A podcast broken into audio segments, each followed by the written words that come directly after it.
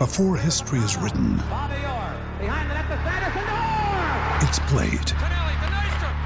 Before it's frozen in time, it's fought one shift at a time.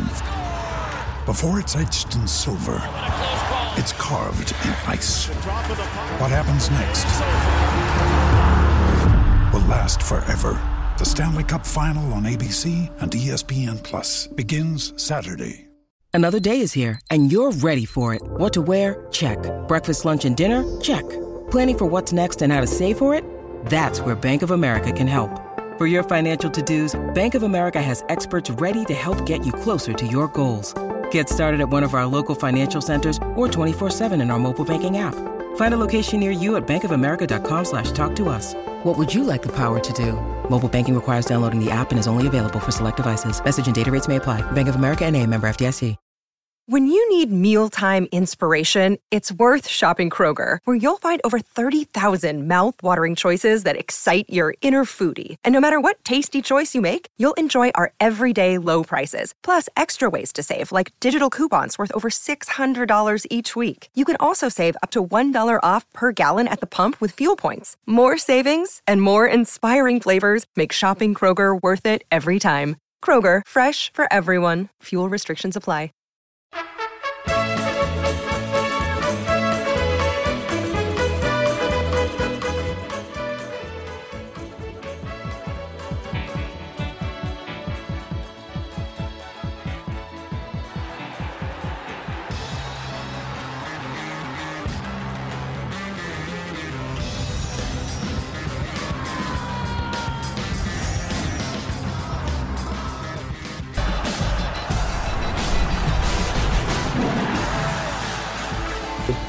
It's straightforward.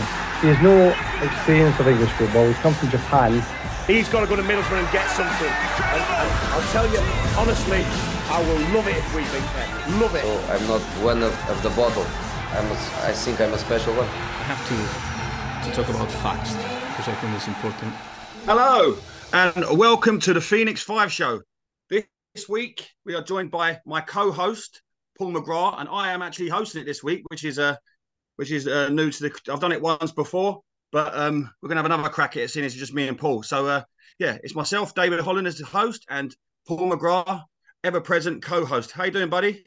Yep, good. It's Sunday now, recording. I'm not too good. The Charity Shield kicks off today, obviously. Seeing as you've mentioned it, before we go on to this week's subject, we'll talk about news this week, and we're best to start in what you just mentioned, the Charity Shield, I'm going to call it, because we're 90s. I'm not having the Community Shield, the Charity Shield. Did you watch the game, mate? I watched most of it. I had the kids and trying to do Sunday lunch and stuff. But I thought Arsenal were quite impressive in large spouts of it, mate. I think they looked good. I thought Rice looked decent and fit in. I thought Havertz missed a chance earlier on. We were a bit of a bad pass towards him. But I thought you'd done all right, yeah. Yeah, and I don't think you can take too much from that game for City, because they'll improve. It's a friendly at the end of the day. I see City fans, kids. I mean, I know kids are kids, but I see kids crying because they lost just then. And I was just thinking, you just come off a treble win. You just won the Champions League and you're crying over the Community Shield. Now, I understand it's kids and, you know, I'm not going to start slating kids on our podcast, but you can see how sport they are now, because, you know, they've just done the treble, a history treble, historic, should I say, and then crying over not winning the Charity Shield. Yeah. But there was good spells there. I have to say there was good spells. I'm on the fence with Havertz. I didn't play well. He did not play well. I know we mentioned him last week, and we've got to give him time, but I didn't think he was great. I thought he did all right. I missed most of the second half. I watched bits and bobs. From what I saw, I thought he moved around quite a bit. And obviously, it's getting used to a new team. I don't think he's bad, but you watched the whole game, so obviously what you're saying must be more accurate than what I've witnessed in the short spell that I watched. And also, I know more about football. But, but yeah, listen, it's the curtain raiser for the season. You know, it's always good to win that, because everyone says it's only a friendly when they lose, but they're happy to win it. And, it kicks off your season. The only thing is that the commentator's curse I heard there, that since 2011, the team that have won the Charity Shield haven't gone on to win the league. So that bodes well for Arsenal. Yeah. It was quite empty as well, I thought. It was quite disappointing. 81,000, they said it was. Which, oh, really? You know, yeah. Didn't look at 6,000, did it, to be fair? No, it didn't, no. But listen, Arsenal won on penalties. There were good penalties they took there. De Bruyne, See, De Bruyne came on. Like, De Bruyne's not had any pre-season games at all. He's not played any minutes because he got injured in the Champions League final. But you see, he just world class, because when he come on, City were different. City were better. And you know, Arsenal, you know, I still think that, you know, they're behind City. No one's up there with City. But City can be in the game, the whole game, more or less, you know, nicking it, probably ahead of Arsenal, and then bring on Foden and De Bruyne. Yeah, you know, that's the. I know it's not just Arsenal. That's against anyone in the world that they can do that. And he did change the game, even like say he's not had no minutes, but it was good. It's good the football's back. It's not. I mean, I'm always glad to beat anyone, so I'll take the win. I know it's a friendly, but listen, it bodes well for the rest of the season. So you've had some good news this week. You finally got a striker. We spoke about this guy, didn't we, last week? Yeah. He's now signed, sealed, and delivered. I'm presuming that the J in his name is a silent J. So have we got Haaland and Haaland now, have we? Yeah, Haaland the Hoyland, yeah. Hoyland, is that what we call it, yeah? Because I looked at that and I thought, that J's got to be silent. Yeah, I think so, unless the commentators change it or he puts a different name completely at the back of his shirt. You know what modern football's like now. It might have Bob at the back of it for all I know, for fuck's sake. Yeah, good. Have we overpaid is going to be the question. Yeah, potentially, maybe. What's overpaying now? If you're paying for potential, could he go on and score 30 goals a season? Debatable. Depends what team Hag pits out. But we needed someone. He's the first young striker we've signed since we signed Martial, which is, I think, nearly 10 years ago now. Didn't go great. Yeah, about 10 years ago. No, again, he had loads of potential. Didn't really work out. Injuries kind of hampered him. And having a change of manager constantly didn't help him. His attitude was a little bit different to what most players would say. But, you know, I think... I'm going to call this now, and it's obviously early to go, and we'll do a few more of these before the end of the season. I still think we go in for Kane, and we get Kane within the last week of the window. Well, I'm for those of you who don't know, I run the Twitter now for the Phoenix Five, and I'm regardless of what year we're in or what decade we're in, I'm 100% putting out on the Twitter tonight. Yeah, I think. Do you think Kane's going to tip up at Man United before the transfer deadline? Wow, that's a massive claim. I would say I'm 70% from speaking to people that I know in the game. The rumours are, like, Bayern Munich have put a bid in, all right? And Spurs haven't accepted or rejected it, okay? Whether they accept or reject doesn't make any difference. Kane wants to stay in the Premier League, and Kane wants to go to United. That's a fact, right? That is a fact. He must have been told by someone to hold out. And the plan is United need to sell to fund him. We have to sell 2 or 3 more players and raise £70 million to put in a £75 million bid for him, which will be under what Levy wants. Levy's been told by Joe Lewis he has to sell him. Fact. Man United are not going to go in now and start bidding, and in a bidding war between Bayern Munich, whoever else comes in for him. Okay, they're not going to do that. They've been very smart this window. They'll wait till the last week of the league, of the transfer window. They'll hang out an offer, and they'll say to Kane, if you want it, you push it through. Very much like Van Persie with Arsenal. When we put a bid in for him, and it was like it was too late for them to kind of haggle over price. It was, this is the price, take it or leave it. And Van Persie pushed the move through. Kane will need to do the same thing, and I think Mbappe will. The only thing I can see, if Mbappe does move, which I think he will also go. I think I'm 70% sure he will go. I think he goes on a loan deal to Real Madrid for a season before he signs his full-time contract. I think that's what they'll do. So that's my two predictions. I think Kane goes into United in the last week. And the last 4 years, United have done last-minute signings or within a week of the last transfer window, and they've been big-name signings. Last season was Casemiro. The season before was Ronaldo.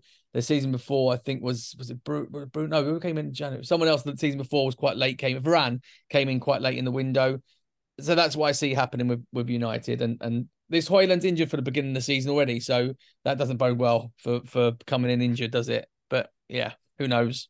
Well, that goes move swiftly on to my next piece of news then, because I've seen 2 players linked from United to this team, and that could fund maybe what you're just saying there. So I've seen lack of transfer move for West Ham. Are they relegation candidates if they don't bring someone in? Because they wasn't great last year. They've lost Declan Rice to Arsenal. If they don't have reinforcements, I think they're doomed. Look, I think Moyes. I was with a West Ham fan today, and he wasn't saying Moyes up, but obviously he needs reinforcements. They brought in a new technical director. Him and Moyes seem to be clashing, it seems, because he's recommending players and Moyes said no. Moyes is old school, where he's from, you know what he's like. He's got a very good track record. Take United out of the picture because it was a shambles there from all around. But Everton, he had a good track record of bringing in the right players. I think West Ham last season, although they didn't win the ground running, I think he brought in the right type of players. They will sign players. I don't have any doubt about that. Before the start of the season, probably not. They will sign players. And Maguire and McTominay have both been linked. And if we can get both of them out, I like McTominay. And I think he'd be a great player at West Ham, personally. I know not a lot of people like him, but I think he's been not underused. I think United's probably a level above him. I can see him going to West Ham doing a good job, and Maguire. If we can get rid of both of them for 60-odd million, I would bite your hand off tomorrow. And I think they would both be great additions for West Ham squad. And if they got them for 60, 65 million at the Declan Rice money, that still gives them 40 million pounds to kind of get one or two more players in that Declan. And they sold Schumacher as well for 25 million. So they've raised about 150 million this window. So I think, yeah, fans need to be a bit more patient. I think everyone's in a rush to get, the Premier League starts next week. The league doesn't really start until after the window closed. The first three games, I know that doesn't mean anything, but teams can recover from the first three games of the season quite quickly. So I don't think they'll go. Yeah, no, but as you know yourself, it's always better to get your business. I mean, Arsenal have only done it once I can remember. They've done it this season. It's been a thing for Arsenal. They always leave everything to the last minute. So it's better, for a team like West Ham, let's be honest, they're going to be mid-table at best. They need to get their business done early, get them in, get them settled and do that. But we'll see in the coming weeks. I'm seeing as it's definitely going to be me and you doing this. I'm sure we'll touch on this subject again when they make a signing. But two of the guys are the Phoenix Five, who we nearly got all of them today, though. So we were very close. That was like a transfer deadline day sort of situation. We nearly got them all. But it ended up being me and you. I'm just going to, so two of the guys are QPR fans. I'm just going to shout out QPR. What's your thoughts here? I am worried for them. Seriously worried. And, that was poor for what we saw yesterday. I think they go down this season. Quite. Yeah, I think they're relegation. I think they're done. I know it's one game. Don't get me wrong. Things can change around. Don't rate the manager. Don't rate them, anyone. They've the squad. I don't think morale's very high in there, especially losing the opening game like that. Can they turn it around? Of course they can. Things do happen. But for me, that club's lost direction. Since Tony Finat, I mean, I'm not a QPR fan, so I might be wrong. Liart was not here. Miller's not here. I've been around QPR for a long time, and I would say since Tony Fernandes came in and all this hype about him coming and spending, and he did spend money at it, with Les Ferdinand moving on rightly in the summer, I think they're a bit of a club in lost direction, and I think they're going to struggle, which is strange to see when you obviously look at Luton and around them. Other smaller teams have come up. I know Luton's not a London club, but in terms of that kind of smallest club, Bournemouth going up and making a big go of it, Brighton.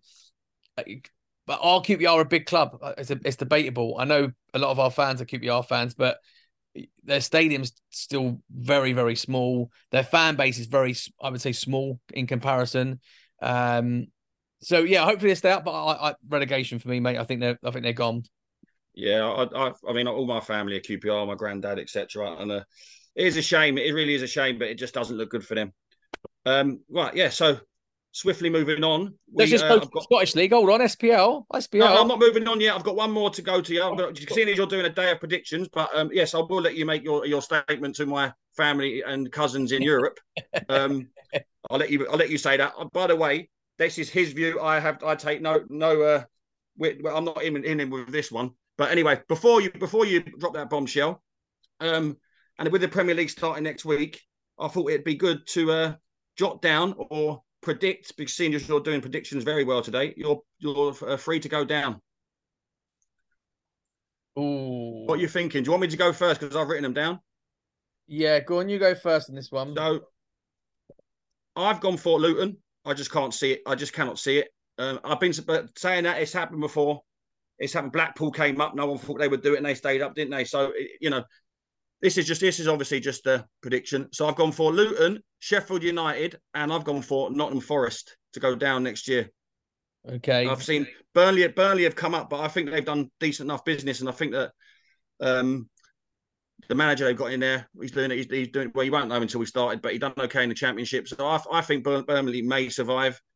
My bottom three to go down: Luton, Sheffield United, and Notts Forest. All right, I'm going Wolverhampton. I think they're done. I think this season they'll go down. They've been hanging around that area for a while now, and I think it's been one season too many. Luton's a hard one because I think going to that ground, again, very old school, very small, you know, first half of the season, I think they've got to get a good home record. I think they will. I'm going to go Bournemouth. I'm going to go Luton because I think you're absolutely right. So Bournemouth, Luton and Wolves. And we'll come back to this after the season. Yeah, I think Bournemouth, Luton and Wolves, mate. I think that's the three go down this season. Well, that's good. That's fair play. Listen, it's all opinion based, and it could quite easily happen. It's happened before, so we'll review that again at the end of the season. So yeah, go on. Then you want to put out a message about Scottish football? Again, I'm not part of this. It's a record. Well done, congratulations. The banner should be up for the Celtic fans now. They should be on the parade should be booked by Christmas. It's the league's over after one fucking game. It's done. Celtic have won the league. Give it to them now. Get the parade set up for maybe. Do you know what? It's still summer in some parts of the country, and maybe September. Get the bus booked in. Let them lift it up. Give them both cup that and the cup. Give them the two trophies. Do it now. Get the season over with, and get them back on the beach as quick as possible. So. Ever competitive as always, that league. I'll leave that there. My cousins will probably agree with you.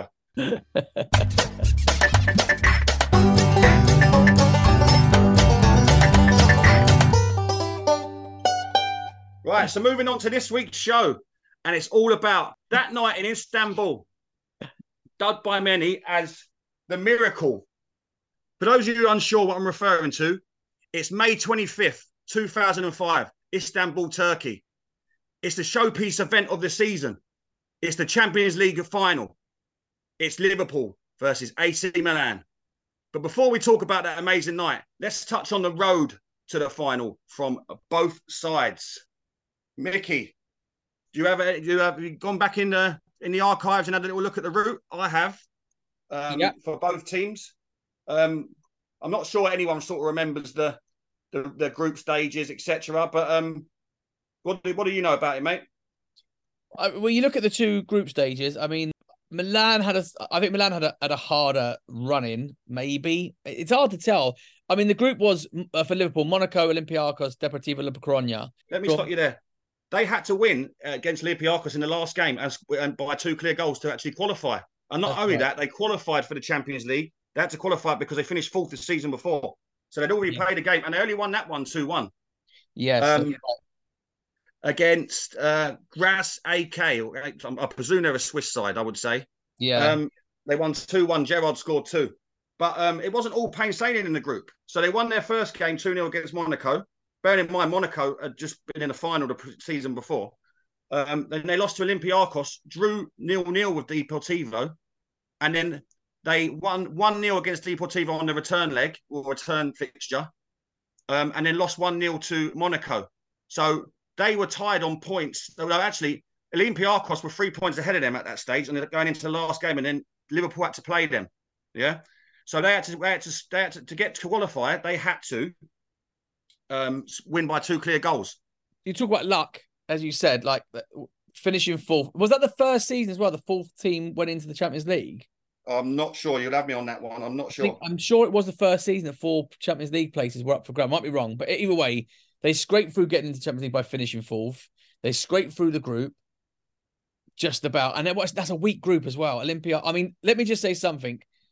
I think this is the worst team to ever lift a Champions League trophy. Now, I know you can argue at the end of the day, they won it. So the best team won it in Europe. They're the best team in Europe. But the team itself... Benitez was a miracle worker on that because I don't know how. We will get to the teams when we actually get to the final. We'll get to the teams because agreed, and I'm going to rattle off the teams, and to say it's the miracle of Istanbul. When you read the teams, it was a bloody miracle. 100%. Yeah. Moving on, yeah. So they get through the group stage. They get Bayer Leverkusen, absolutely smashed them 6-2 over both legs. Not a problem. You think Liverpool will come into their own here now? You know. This is it, and then they get Juventus, tough team, tough side for anyone. They over 2 legs. They they won it in the first leg as it goes. They won it 2-1 in the first leg, and it was 0-0 in the second leg. But remember the semi final against Chelsea? Yes, yeah, the ghost goal. as Mourinho called it. Yeah. Now, I watched this today. I knew about it at the time because I actually watched it at the time. But we didn't have your goal line technology. You didn't have your VAR. I can't see how they give it. I wondered the Mourinho was going crazy because, yes, it was going in. They looked like it was going in. It was off the line. But there's no way that they could have told whether that was or it wasn't. Obviously, they gave benefit of the doubt to the goal scorer. But, Goal's goal was right. And that was actually the goal that got them through because it was 0-0 in the first leg. Do you remember the goal? Fourth minute, though. I mean, you know, it's the fourth minute of the game when he scores that. There's plenty of time for Chelsea to come back. So although they were aggrieved, they had plenty of time to come back and win that game. Yeah, I mean, it was terrible the decision. But again, the technology wasn't there. People talk about goal line technology now and VAR. This is the kind of game that changes the whole outlook because I think Chelsea win that, they go on to win the Champions League that season under Jose, and he doesn't lose his job. But I remember this because it was a classic battle at that time. And this period, 2004 to 7-8, Chelsea, Liverpool were kind of the real hatred between Benitez and Jose. And I loved it because they were both, I know everyone talks about Pep Guardiola and Klopp and this pure football, blah, blah, blah, blah, blah. I've always said, and I stick by it, I do like watching that, but I also think we've lost the art of a team being good at defending as being part of football. Defending is just as much as part of football as an art as attacking. Now, I know people like to see the touch and the goal scorers. I get that. We all like to see that, of course. But I like defending. I like the art of defending. And these two teams, with both of them, Jose, his art of defending a lead was second to none. You know, but you lost a goal to Chelsea, you could shut up shop 99.9% of the time. They're going to win that game 1-0. Only one chance. They got that 1-0 and luck was on their side. And sometimes in football, you need luck. And that's exactly what Liverpool had the whole of this tour. They just seemed a bit like Madrid. They just have this luck in Europe. They just have this little bit of something that lady luck's on their side in big games. So, yeah, I remember that game. I remember watching it in the sports bar. And I really wanted, I didn't know I wanted to win because it's like, I don't really like either of these teams. But people say it's a boring, over two-leg boring game. I thought it was like watching chess. I thought it was fascinating. Oh, it was. It was. And it had the controversy at the end. But that was enough to put Liverpool into the final, just very briefly. So their group was Barcelona, Shakhtar Donetsk and Celtic. And what you touched on earlier, you were correct. That's a tough group. Now, say what you want about Celtic. European nights at Parkhead. They're a nightmare for any team. Their crowd is the 12th man, as we all know. You don't get an atmosphere like it. All the best players in the world have played there. You know, your Messi's and that have played there. They've said the same thing. They've never witnessed an atmosphere like it. That didn't help them because they finished bottom of the group. But Milan topped the group with 13 points. Barcelona, obviously, second. Shakhtar against third with 6 points. And then Celtic with 5 points.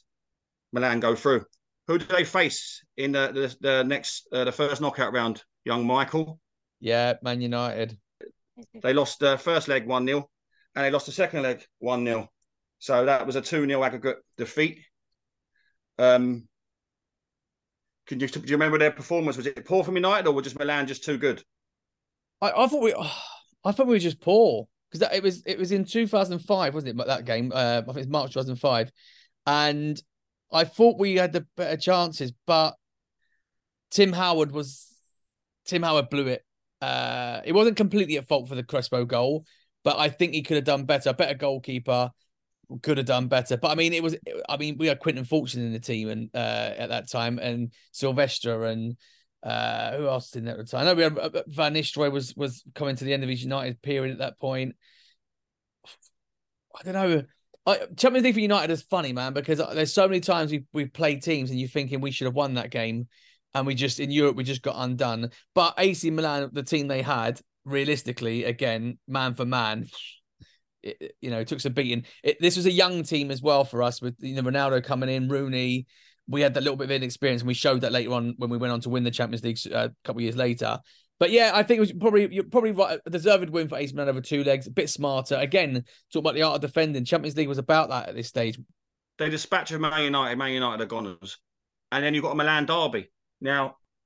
In the quarterfinals, that's a mouthwatering tie for any sort of neutral. I suppose it's a mouthwatering tie for the Milan fans. I would say that they'd be excited for that. Looking at it, like it was a one-sided beatdown. 2-0 at the 2-0 in the home leg. Although they play at the same stadium, so home and away is the same thing. It's just that there's more crowd for either one, whoever's at home. and then 3-0 away. So 5-0 in aggregate in the quarterfinal. Absolutely smashed them. Not a bother. Then it gets to the semi-finals. Yes. Semi-finals against PSV Eindhoven.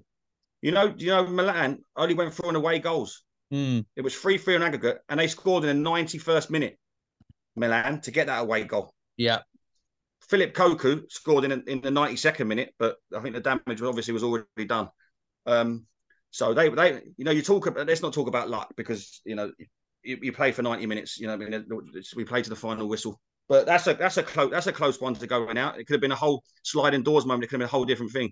This night may never have happened if Ambrosini doesn't score that goal when he does. Yeah, any thoughts on that? Well, my boy was in it before he joined United. Old Ji Sing Park was in that PSV Eindhoven team. PSV that over that period, good team. 3-3 was a surprise. I think everyone thought Milan would go through really quite easily. But they gave a run for their money, as you quite rightly said. Jan van Hoor of Hesselink up front, leading the line, who went on to have not much success outside of this PSV team. But no, I think it was, again, over the two legs, sorry, I think they probably just deserved it slightly. They beat him at home, PSV, and it was convincing. They had an off day, Milan. You just think, well, they had an off day. Going back to San Siro, I think it was a fair enough result. I think, yeah, I think they've done enough. Over them and Liverpool, you look at the form, you know, they've gone beat United, beat Inter by big goal lines and not conceded a goal, may I add. And they've gone to PSV and lost 3-1 off the back of it. So it's a bit strange. But, yeah, a harder path to get there, a little bit less luck. I know it's 91st minute, but that's football. As you said, you play to the final whistle. So for me, I think Milan have done, again, and we're going to the team. Yeah, I mean, as you said, Milan had finished in the top two in that season to get into the Champions League. And an interesting quote, I don't know if you've seen this, but Carlo Ancelotti said, because there was a debate going into the final about, well, at that time, Liverpool were, Liverpool went in the top four that season. I'm sure they were. I think it was 6 when this Champions League. No, they finished fifth this season of that Champions League. Yeah, so they weren't going to be in it. Yeah, that's it. And there was a big debate. And Carlo Ancelotti was asked about in a press conference. And he said, look, you know, if a team go on to win it, they should be able to defend it, but maybe we could do them a favour and solve this for them. And I think that quote must have been in somewhere, because that's almost saying, don't worry, we've got this. Like, this debate doesn't need to happen, because the only people going back here next year is going to be us, because we're going to win it regardless. Yeah. And if we don't, we'll be in it. And so that was a little bit of not mind games, but I think a little bit of an underhanded quote that's quite easy to go stick that on your wall and say he's already said he's won it. Like, we're going to have that. But yeah, let's get on to the final, the big night. Yes, so let's do. That's a good build up there. So we are now to the final. Hit by Smica. It's in! It's in! Vladimir Smica! 2 goals in 2 minutes for Liverpool. Carragher into Barros. He's laid it off. It's Gerrard. He was held. He's given the penalty. He's given the penalty.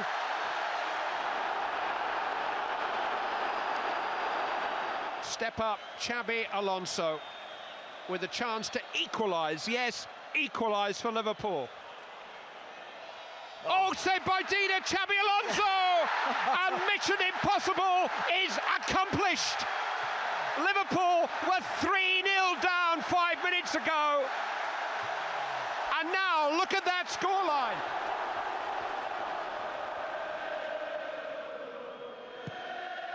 It's the start of the game. You've got your Budweisers out. Well, actually 2005 would have been drinking more than Bud, yeah. But yeah. You've got your beers out. You might even be at the pub for this. And the teams come out, the lineup. Right, I'm gonna rattle off the teams first, yeah, and then I want your reaction to it. Now, it's obviously not the first time you're seeing this, but I'm gonna go through the teams as if it was being announced on the day of the game, and people's reactions to the lineups. It's amazing. So I'm going to do Liverpool's first. Oh, geez, awful. So you've got Jerzy Dudek in goal, Steve Finnan, Jamie Carragher, Sammy Hyypiä, and is it Jimmy Traore? There was loads of Traores, but Jimmy Traore, I'm going to say it is. Xabi Alonso, Luis Garcia, who scored the ghost goal to get him there, Steven Gerrard, John Arnorisa, and Harry Kuehl gets in. Now, remember, there was a bit of a controversy because I don't think he played much this season. He was injured, wasn't he? And Rafa Benitez put him in the final. So they put him in the hole, number 7, and you've got Milan Barros up front. Oh, Jesus. Yeah, that, you know, That for me is like a team you'd put out in the Carabao Cup, or what we'd call it, the Carling Cup, probably back then, or the Worthington Cup, whatever it was. Yeah. Right. So that's Liverpool's team. Underwhelmed is an understatement for that team. Agreed. So now I'm going to rattle off the Milan team. Now, this is the best team I've ever seen on paper that isn't a fantasy team. Or Barcelona team? Would you put the Barcelona team up there with that? Yeah, but Barcelona teams, yes, but there's still some people there. Every player that I see in this team here... yeah, I agree. You know, honestly, it's like someone's got for 100 million in their fantasy football and said, like, pick a team, the one you can pick, and you've got 100 million or whatever. You know, like, it's a fantasy team that you see on Twitter all the time. I agree. Like, yeah. Anyway, so let me start. So it's D-Day in goal, the Brazilian.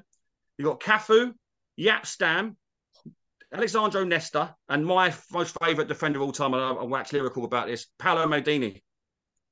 You've got Pirlo in front of him, Seedorf, who scored an absolute worldie yesterday, and he's 48. Gattuso, a Rangers legend, Kaka, Crespo, and Shevchenko. Now, that is the best team you could ever see in your life. Like, and that is actually real. So give me your reaction to, obviously, you know, you'll probably react the same way as me, but give me your reaction to these teams. Oh, man. How many World Cup winners, Champions League winners, just the names alone, like the careers they had individually.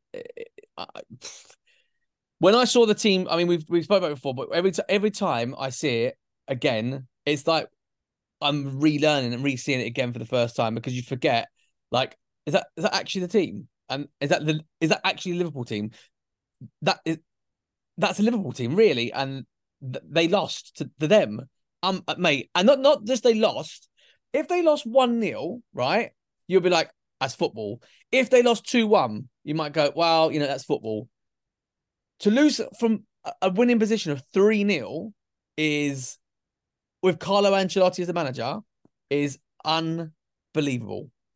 Like, unbelievable. That team should never lose 3-0 they shouldn't lose 3-0 to anyone, let alone be 3-0 up and come back. You know, there's been some great comebacks in the past. Liverpool 4-3, Liverpool Newcastle Arsenal, was it 5-4? I think went on to be when you were 3-0 up, whatever. 4-0 up Arsenal were to Newcastle. 4-0 up, right? But that Arsenal team compared to that team, not a patch. You know, Spurs, but Man United being 3-0 down to Spurs at half time. It's Spurs. That's enough to be said. This is Liverpool in the Champions League, and this is like, oh man, I just can't. This Milan team, I'm putting up against any team ever. By the way, you know, like you can make a team of players. Yeah. You know, like all different ones. You could put that team in there, and that you've got an argument for this team to win against any team that's ever been assembled. Mate, can we just say also, Inzaghi couldn't even make the bench. No. He was a goal machine as well. Yeah, he wasn't even in the squad. That's how stacked. That's unbelievable, mate. Unbelievable. Right, the game starts. Right, but just before we start the game, is there anyone in that Liverpool team you could swap out and put into that Milan team? Anyone? I mean, I'm looking at Gerrard and Alonso. They're the only ones that possibly could get on the bench. But if I was going to take anyone out of that, I would probably look at Gattuso, and maybe I could see an argument for swapping him with Gerrard. All right, but I can't. If you're looking at the lineups, Alonso's playing the same role as Pirlo, and that, you know, as much as Alonso was an unbelievable player, I can't put him in ahead of Pirlo. I think I would say, yeah, I'm a big Gattuso fan. I love Gattuso. I really wish United signed him. I loved him. I loved his energy. I loved the dog spirit of him. Like him and Kino had some. Oh man. So Celtic fans didn't like him too much. I can tell you that. Yeah, of course. Because he was like a bulldog, wasn't he? So yeah, especially for the Old Firm games, he was right up for it, and he'd cause murders. I know. I read something about him the other day where he's saying it was his father that made him sign for Rangers. He didn't want to go. Oh, really? His father made him go. Yeah, yeah. And then he said, obviously, when he did, he was glad he did. Yeah. But yeah, that's for another day. But Gerrard, I would. If I would have that, I would say, right, you're going to take one player out and replace him with a career Gerrard went on to have, and Gattuso. You might edge Gerrard in there potentially. But you can't put him in there ahead of anyone else. Yeah, I wouldn't put any other player on. If Inzaghi getting in their squad, Xabi Alonso ain't getting in that squad. I wouldn't have. What about Milan Barros? Any luck he's getting in? Dude, mate, if he turned up to the training ground at AC Milan and said, oh, he, come and play, Shevchenko would have just said, oh, is he coming in to lace my boots? Because that's all he was good for. Like, and Jimmy Traore, I can dance, I can just control my feet. He's just, honestly, no. Sammy Hyypiä, I liked him as a defender. I preferred Stefan Holmes personally. There's some good players there. They're just not getting ahead of any of them players. That back four is unbelievable. Cafu, yeah, Stam, who's obviously one of your ex players, yeah, Nesta and Maldini, yeah. That's one of the greatest back fours of all time. Which makes this result even more. The miracle of Istanbul is correct, because it should never happen. Like, it shouldn't happen. I don't even think that would even happen on a Championship Manager game. I don't think the algorithm would allow that to happen. Algorithm and Championship Manager in that period would never allow the AC Milan team to have been 3-0 up and come back. I reckon you could have played it on loop for 100 years, and that result ain't coming up ever. That's how stupid this. That Leicester, I mean, at that time, I don't think Sky Bet and that were around, right? So the online gambling wasn't around. No. Those odds at 3-0 up, right, would have been as much as Leicester to win the Premier League, surely. Like, but there would have been some person that put £1 on it. You can guarantee it, and he'd have been in the paper next day with a big bottle of champagne like that, going, "Can't believe it!" Like, there's always one, isn't there? Always one. Go on, in, mate. Right, so the game kicks off. The game kicks off. Bosh. First minute, disaster for Liverpool. That man, Maldini. Have you seen the goal? Yeah, it's class. If you didn't see the goal, what would you have thought he would have scored it? Say again. You would have thought he would have scored it from like a set piece or a corner or a header, wouldn't you? Yeah. You just presume defenders are scoring headers. Yeah. No, not Maldini. No. Not Maldini. He turns in the box, doesn't he? And rifles it, top corner. First minute, disaster for Liverpool. Just like against that team, you're thinking the worst, aren't you? You're thinking, oh my God, I'm up against this team. I'm 1-0 down after the first minute. Yeah. It's disaster. But to be fair to Liverpool, they held firm. They didn't panic, did they? You know, they let the game go, but Milan are playing some good stuff. 39th minute, Crespo. Bosh. It's 2-0. It's not looking good. And then within 5 minutes, it's 3-0. Yeah. I remember watching this game at home, and my dad turned it off in the living room. Right, stop. I'm going to stop you there, because my next comment is going to be, now I turned it off when I went upstairs to play PlayStation. Oh, I can see why, because it wasn't competitive anymore. You think, oh, fucking hell, we waited all this time for the Champions League final. It's 3-0 at half-time. Yeah. He turned it over to something else, and I went in the bedroom, and I was arsing around. I flicked it back on in my bedroom, and then it was 3-2. Well, we'll get to that in a minute, but it was 3-2, and I went back in, and then he put it back on. Yeah, mate, I would love to have seen the viewing figures for like the UK audience at the 45th minute. It would have just plummeted, and then it would have bounced back up. But let's just on the first half, let's stick with that as you're right. Now, Harry Kewell made a surprise start, which no one saw coming. Yeah, I don't think he played the last 4 games for Liverpool, right? Do you think the Benitez were trying to be too clever by putting him in, because no one would have thought that he would have been playing, so they haven't planned for him? 100%. I think it would have been a shock factor and be like, oh, that we wouldn't have planned for that, right? Harry Kewell in. But let's talk about his replacement, right? Let's talk about who came on. There, 23 minutes gone. Harry Kewell's injured. They're 1-0 down. He looks over at his bench. He looks at what he's got. He thinks, I know, Igor Smisha. He can come on and change that game. This man. It weren't Igor, it was Vladimir, wasn't it? Was it Vladimir? I thought it was. He seems like an Igor to me, but I don't know what the fuck his name is. Bit of casual racism there, no problem. Smisha comes on, right? I mean, it's bad enough, right? It's bad enough that you got Torre has a Champions League medal, and Milan Baros has a Champions League medal, but Smisha. I can top trumps that. Cinnamon Pongoli's got one. Well, there you go. He scored in one of the group games or whatever else he was. But there you go. He's got one, never to be seen again. Actually, he made one appearance for Blackburn after that season. He went to Blackburn, made one appearance, never to be seen again. He's got a Champions League medal somewhere on his mantelpiece. Unbelievable. I reckon he's got it. Like, he must have a book about it. Like, it was guarded in like the Queen's Museums. It's like alarms and all shit. That's his most prized possession. But mate, at that point, you're absolutely right. I remember turning over. I was downstairs. I think I was living in Camden at the time. And I was watching the game, turned it off, and I went upstairs. And then all of a sudden, because my phone was buzzing. My dad was ringing me or texting me, I think he was. And he's like, "Are you watching?" I was like, "No, I've turned off a load of shit." And he's like, "Oh, okay, fair enough." He said, "I'm going to carry on watching it." Then he sent me a text saying 3-1. I was like, "I'm not interested." Next thing you know, I'm getting phone calls. "Are you what? What can you believe this?" Like, what you ran downstairs, and obviously it's 3-3 at this point. I'm like, "Oh my God, they just scored the third goal." So I caught the third goal. And obviously then I was watching the rest of the game from there on out. But it was all Milan. Liverpool, I think Liverpool had a half chance after the after the Maldini goal. I'm sure they had a half chance about halfway into the half to make it 1-1. And Dina made a fantastic save, which then led on to, Crespo's double. And then you're right, it's over. I don't think Liverpool turned up, just not at all. Liverpool didn't really... I think they were shell-shocked. And and you would be. You're looking at that team in front of you. Yeah. They're absolutely... You're 3-0 down at half-time. Yeah. You say what you want about that team and the players. It shows some character to come back from that. But not only that, AC Milan have got to go into that dressing room thinking it's over. Oh, 100%. So do you think that say they scored in the first minute and it stays 1-0?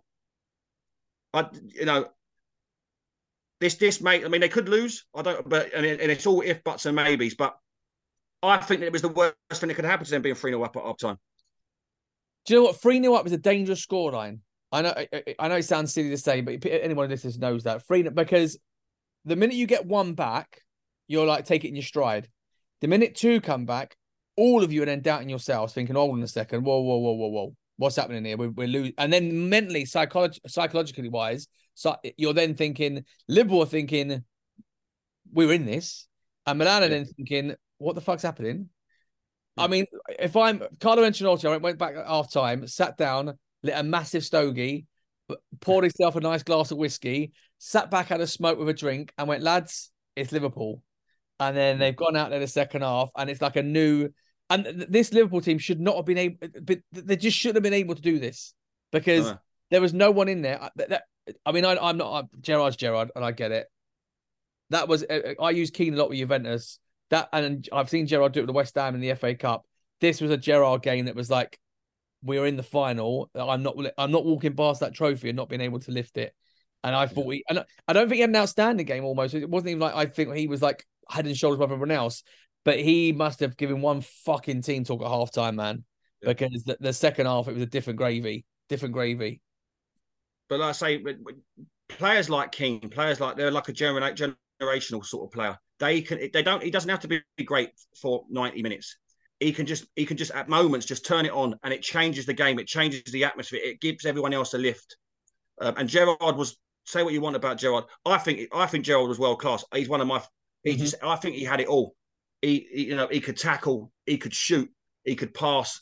I would have loved to have had him in any of the teams that very much like Keane. There's certain players that you would just... They're the first names on the team sheet. And obviously he was for Liverpool. He was Mr. Liverpool. And in that game, the second half starts, like you say, he must have given him a rollick, and you can imagine he did. But then I watched Gary Neville's Soccer Box with him recently. He was on it.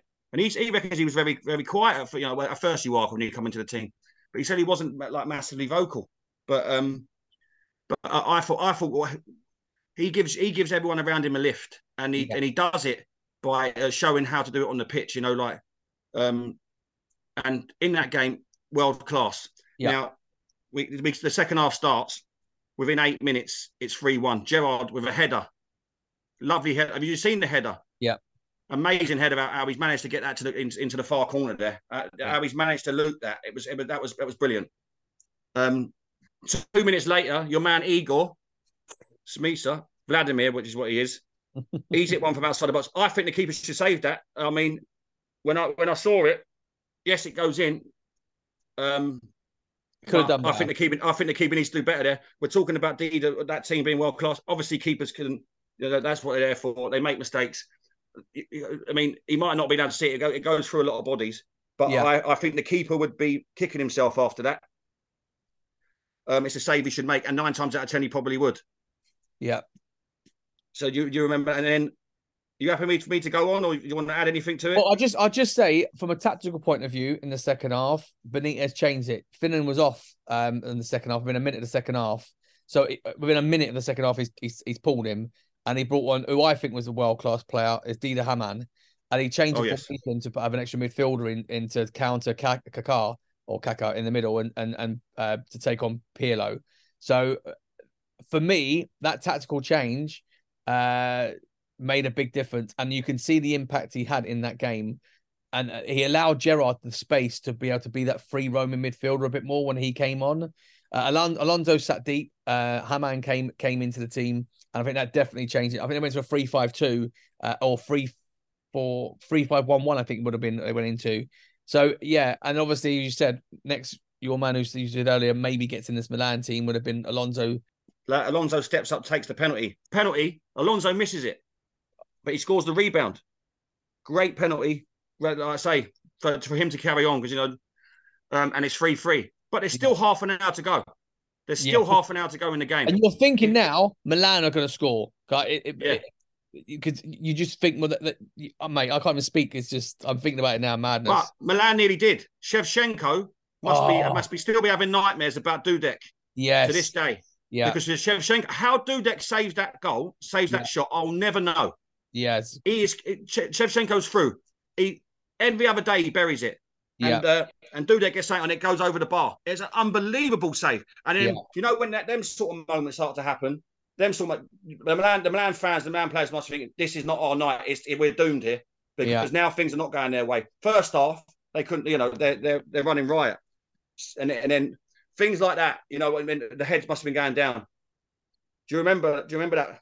But at the same time, heads are going down, but you're thinking, look who you are. Yeah. Like, there should have been enough in that team. Football is a lot about momentum, and it's about that moving the momentum, and kind of when you get that momentum on your side, it is hard to then change it. And you're right, Shevchenko scores that goal. I think that the air would have been sucked out of Liverpool completely. I don't think they would have gone on. But in terms of comebacks, everyone said about United as comebacks. Liverpool were up there. Way they won so many games that coming back, I don't think that, you know, in dramatic fashion, we're two of the best teams, not just in England, in the world at comebacks. And this was, I think that now you're thinking it's going to. I think now, what are Milan going to do? Because do you then risk it going, well, we've been 3-0 up? Do we go for it, or do we sort of consolidate and go, we'll outlast in the game in penalties? Because you're thinking this is Milan, this is an English team. They don't win penalty shootouts. So from that perspective, you're then thinking, as I said, what were they going to do next? Was the question. So 90 minutes are up. Extra time is done. We go to penalties. Now, we get to penalties. Who's the happier side, Paul, when you're at that point? So Milan have had an unbelievable first half.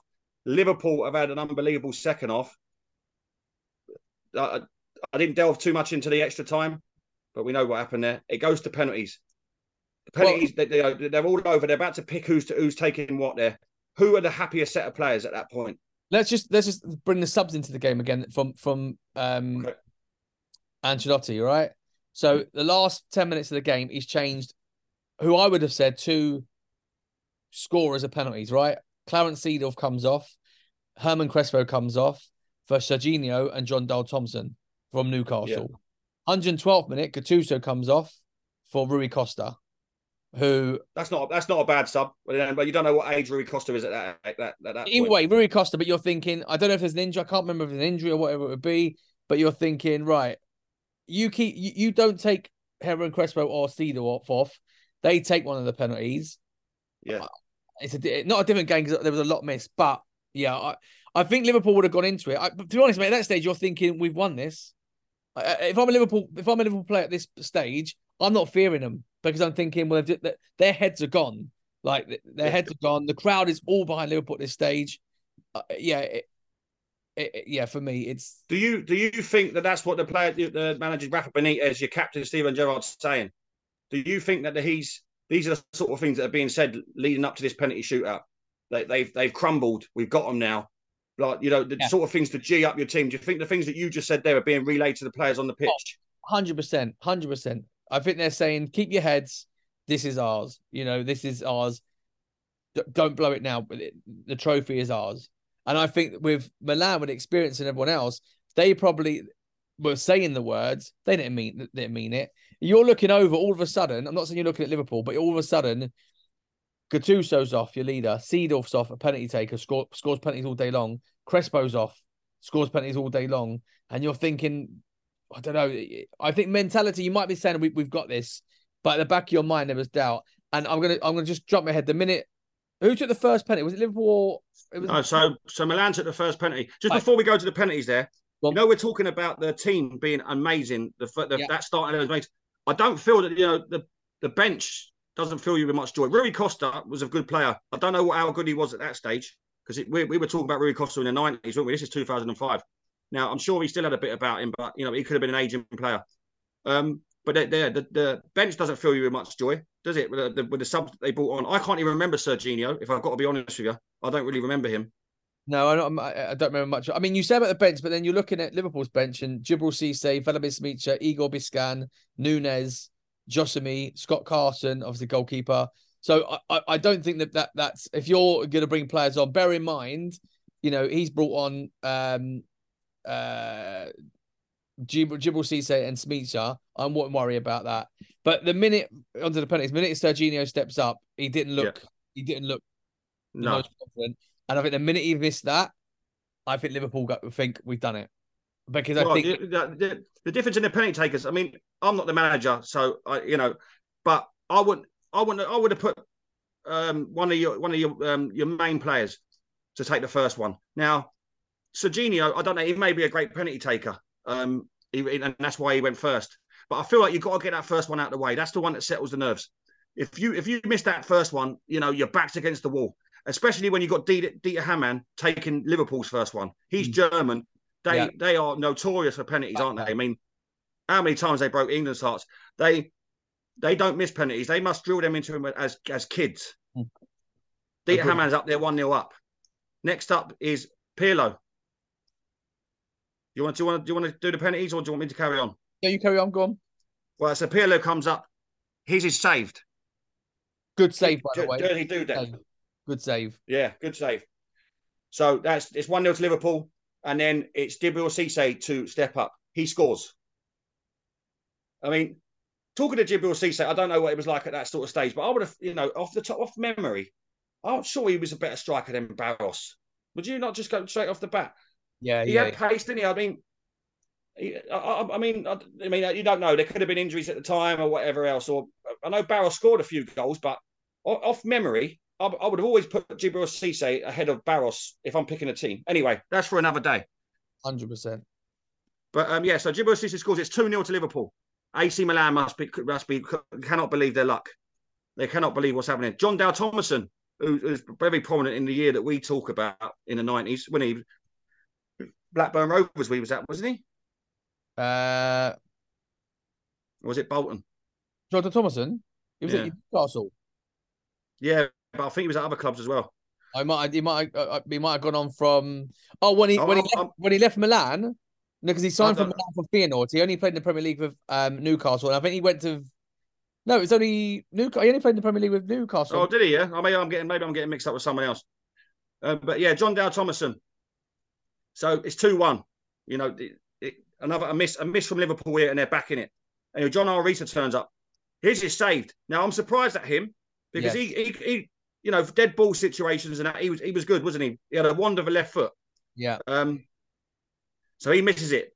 Liverpool now squeaky bum time. Kaka tips up, bang, goal, 2-2. Now this is anyone's penalty shootout from then on. Vladimir Smicha, your man. I'll tell you what. He's come on and had some game.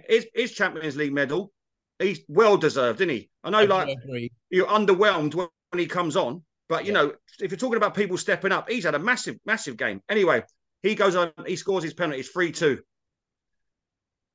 Then it's the legend, Andrei Shevchenko. Chelsea, now, there he is, the Chelsea. At Chelsea, you'd have been fully thinking he would miss.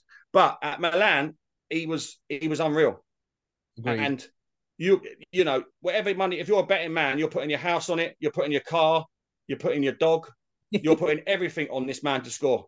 Jersey Dudek's doing that famous thing on the line, isn't he? The Bruce Gobbler. Yeah, that's it. He's doing that old Bruce Gobbler thing. Bang! Shevchenko takes it, saved by Dudek. Liverpool are champions of Europe against all odds. Unbelievable. Honestly, I'm not a Liverpool fan, but you can't help but be pumped at that, even as a neutral. That is an amazing game. It is the miracle of Istanbul, and it is. And even what are we now? We're 22, 23 years on, and you can see how exciting, how passionate it is about it. It ain't even our team. I know. I mean, imagine what it'd be like to be a Liverpool fan. The emotion you'd been before at half time to come back and win like that is stuff dreams are made of. And that, honestly, that was an amazing, amazing night. And I'm glad that we've picked this as a subject because it has to be mentioned. It was unbelievable. It was. I don't like speaking about it, as I said, but yes, it was. I mean, I think even to sum it up, Rafa Benitez after the game was quoted and he was asked, like, how do you comment? And he said, my problem is that I don't have words to express the things that I feel at the moment. And I think that in itself was beautifully put and perfectly put because there are no words in that moment to describe that comeback. It's unbelievable. The only good thing was they rematched in 2007 and Milan got there. They finally did it. They overcome Liverpool to lift the trophy because I couldn't imagine winning again. And that must have been interesting because you're thinking, there's no way, as Milan began, there's no way this happens again. Like, don't score three. Let's just get one. Let's get one goal, hold it, and then if we get a second, push on from there. But no, mate, it was a great. It's what football's about. This is what football is about, and you can watch it and go, in football, Ferguson said it, bloody hell, it's football. You know what I mean? It's what happens. This is what makes it such an amazing sport. You don't get this kind of drama in any other sporting event, anything. I don't think what you don't have this drama. You just can't. The emotions that you would have gone through, the up and down, as I said, fantastic. That's a good space to end it there. I mean, you've just said really nice words, and it was amazing. So now we're going to move on to the quiz.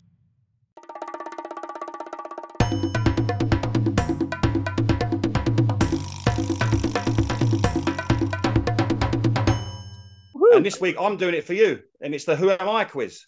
Okay. So are you ready? And stay off of Google because we know you've got form for it. All right. So. Yeah. So I've got clues, 5 clues per player, yeah? So I've got 3 players.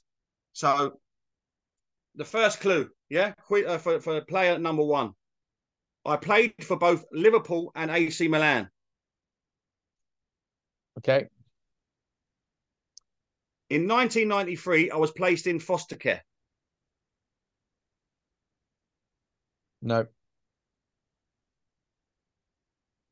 I had 2 spells with AC Milan in 2013 and 2015 on loan. Oh, fucking hell. Go on, no. Go on, next one. I need the 4th one. I am currently playing in the Swiss League. So he's still playing now? Okay. Yeah. You're like the last clue. Okay. It's not... What was his name? It's not like... so. Aquilini, isn't it? Alberto Aquilini. He played for Gorn. Yeah, I know. So I was named after an iconic Nintendo game. Nintendo game? Oh, Suso. No. No, I don't know. Who? Mario Balotelli. Oh, Mario, of course. Fuck. Did he play him twice? I thought, yeah. I did not. No, I didn't know that. Ah, that's a good one. That the Nintendo bit's nice. I should have got it. No. I left that one for the end. I want him to, especially we're 90s and not whatever. So you do another 90s podcast, etc. That's a nice little clue. That one. Man, I've completely forgot he played for Liverpool. Right, so that's nil pois for you. Oh, go on him. Right, so the second one. Again, the first clue. I played for both Liverpool and AC Milan. You can see the theme here, obviously. Okay, go on. I've played at every level for my country, from under 15s to the full squad. Oh, Pepe Reina. No. Oh. I won 2 European Championships and 1 World Cup. Fernando Torres. Yes. Yes. Well done. So, the fourth clue was there. I joined Chelsea for a British transfer fee in 2011. And the fifth clue was my nickname is El Nino. Oh, there we go. Yeah, yeah, definitely. Lovely. Good one, that. Right. So, the final one is clue number one. I played for both Liverpool and AC Milan. Fucking hell. How many players? They must have the record playing partnerships, aren't they? Jesus. Well, there was only 8 players that have ever done this, by the way. Okay, so, and I've picked 3 of them. Right. So I started my career at Barcelona C and made 30 appearances for the first team. No, go on. My father also played for Barcelona and we played in the same position. Pepe Reina.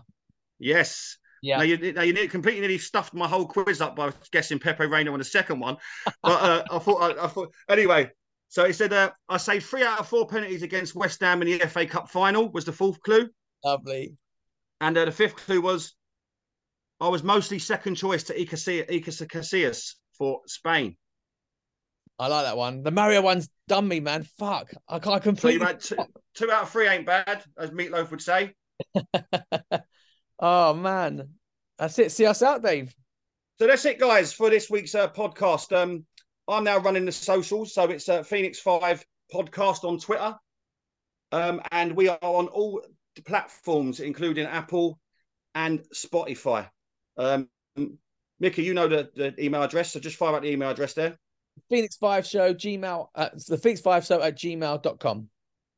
So if you any subjects that you want us to talk about, or you want to like and subscribe and rate us, or anything you want to email us on or tweet us on, please do. And we're going to be doing this every week now. We hope you enjoyed the episode, and we will see you next week. Yeah, guys, have a nice evening. Enjoy your week. Take care. And don't be afraid of the dark. At the end of a storm, there's a golden sky and the sweet silver song of the lark. Walk on through the wind.